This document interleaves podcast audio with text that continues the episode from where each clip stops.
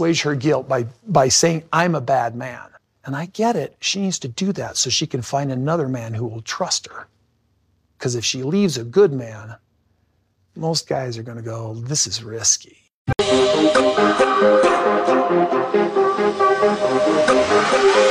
Welcome to Hollywood Deli. I'm your host, Bleu. Seeking Brother Husbands, episode three. Let's get into it.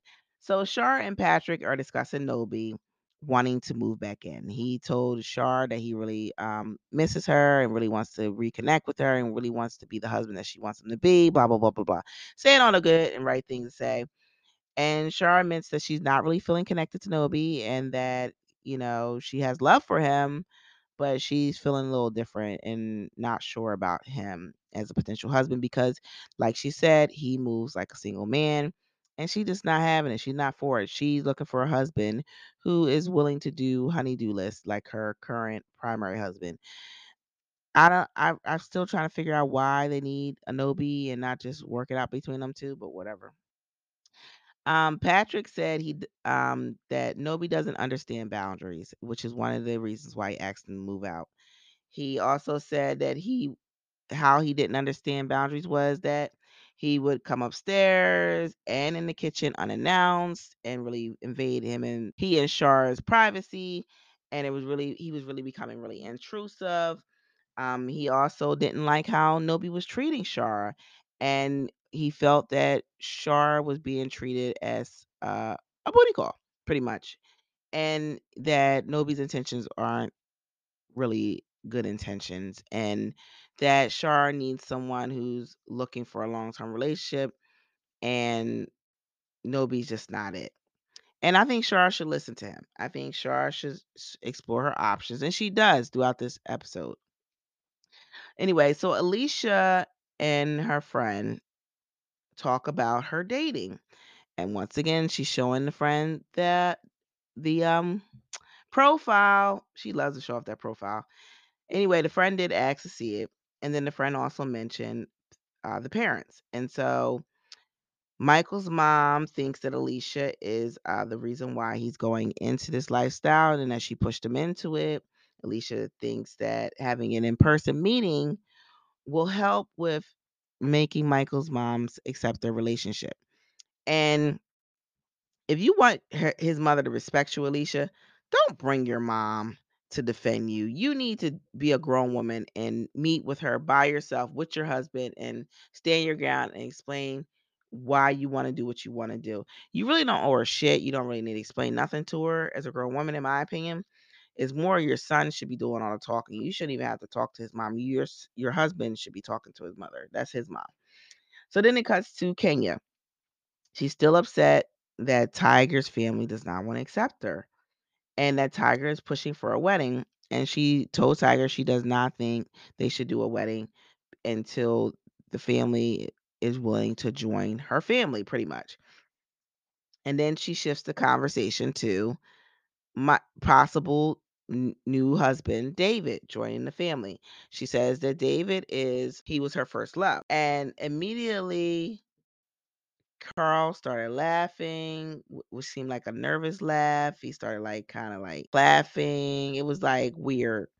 And he was like, it seemed like he was like giving me like, damn, bitch, you scandalous. Like you really dug in, dug in the crate for this. Let us know that he was mortified because, um, you know, Kenya is not willing to have this wedding and thinks that Kenya will fall in love with the D of the new man, which is a possibility. And her falling in love may she may not want Carl, she may not want uh, not Carl, but she may not want Tiger around anymore because you know Tiger isn't supplying the D like he used to. And so then it cuts to Kim and friends, and they're talking about not friends, but just her one friend, him not being uh, open to the idea of her dating other men. And so these two dingbats think it's a good idea to bring him to pretty much a swinger party for polyandry people and have him see her interact with other men. Yeah, that's going to really motivate him and make this man want to be in polyandry even more and add another husband by seeing you flirt with another man. Then it cuts to Shar and Patrick and he's watching washing her cars and she's really like excited about that and happy and thanks him for that. And so he's made it very clear that he does not want any more children and but prior to him making that statement she let the bomb out on her husband that she wants to have a baby. And her husband immediately told her that he doesn't want to be a candidate for that. And she knew that because she said in the beginning of, of their relationship, he told he told her that he didn't want any more children. Patrick doesn't like no Noble eh, because he pops up while they're having this conversation and crashes the conversation. And Patrick made a comment about, yeah, we were having a real conversation until you, you know, just pop up unexpected and blocking people's cars. And so Noble says, Well, you ain't going nowhere right now, so it doesn't really matter. And that's, again, not respecting boundaries, Nobi. So Shar says she will not be considering Nobi as a father to the child, even though that's not what she said to his face. And then in the confessional, Nobi was like, No, hell no, I'm not going to be a father to that child. And it's mainly for health reasons on Shar's part because both her and Nobi have sickle cell, and it's not good to for them to join to have a child. It just wouldn't be good for the child.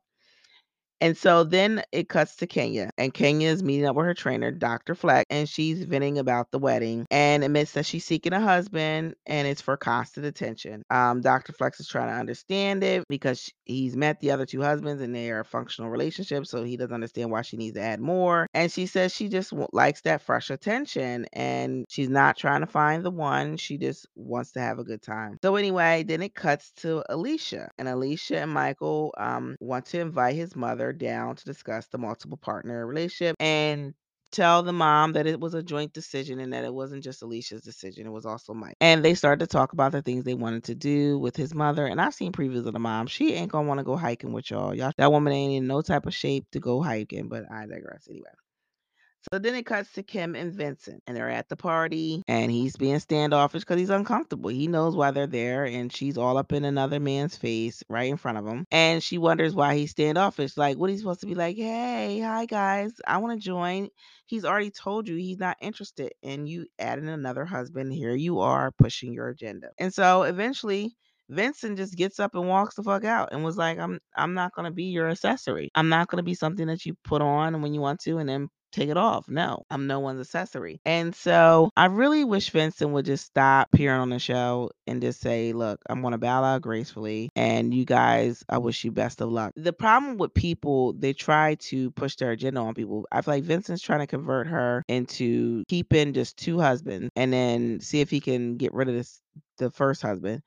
And she's trying to convert him into accepting more husbands. So it's not going to work. And like her friend said, you need someone who's going to accept you. So why even push the issue any further? Why not just, you know, tear the band aid off?